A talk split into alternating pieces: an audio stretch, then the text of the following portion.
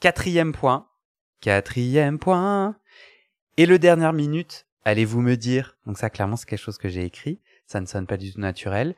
En fait, euh, moi quand j'ai appris cet outil, euh, je me suis dit, oh là là, mais du coup mon agenda va être rempli. c'est la fin de la spontanéité, de la créativité. Je vais, je vais être un robot qui qui suit son agenda. Alors, oui et non. Moi, quand une opportunité ou une contrainte jaillit soudainement, ben, grâce à cet outil, c'est beaucoup plus simple pour moi d'y voir clair et de me dire, OK, est-ce que je dis oui, est-ce que je dis non? Et de voir les conséquences de cette opportunité ou de cette contrainte.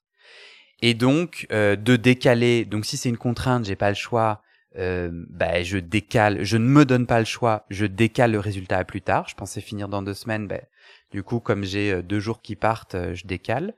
Ou, au contraire, ça me permet parfois de me dire, attends, en fait, ça me va pas déprioriser ce que j'avais prévu, et ça m'aide à dire non.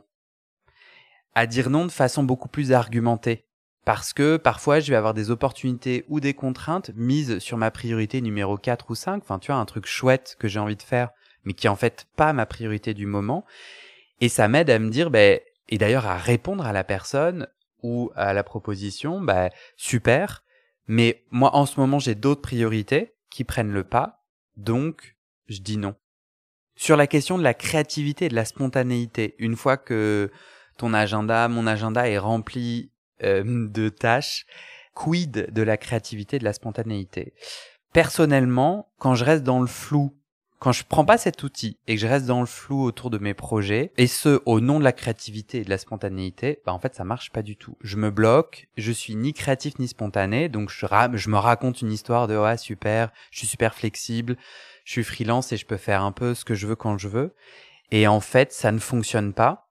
Je procrastine dix fois plus et je ne me détends et je ne me relaxe pas, ce qui pour moi est un gros moteur de créativité c'est quand en fait j'ai des vrais temps de pause et de créativité. Donc en fait moi j'aurais l'intuition de glisser, de, de créer des plages dans mon agenda de créativité, de spontanéité, où je me dis, bah, là, je suis complètement libre. En gros, l'idée, c'est, je veux me faciliter la tâche pour atteindre mon sous-objectif. J'ai envie d'écrire une série de capsules, de les enregistrer, de les monter, de les partager.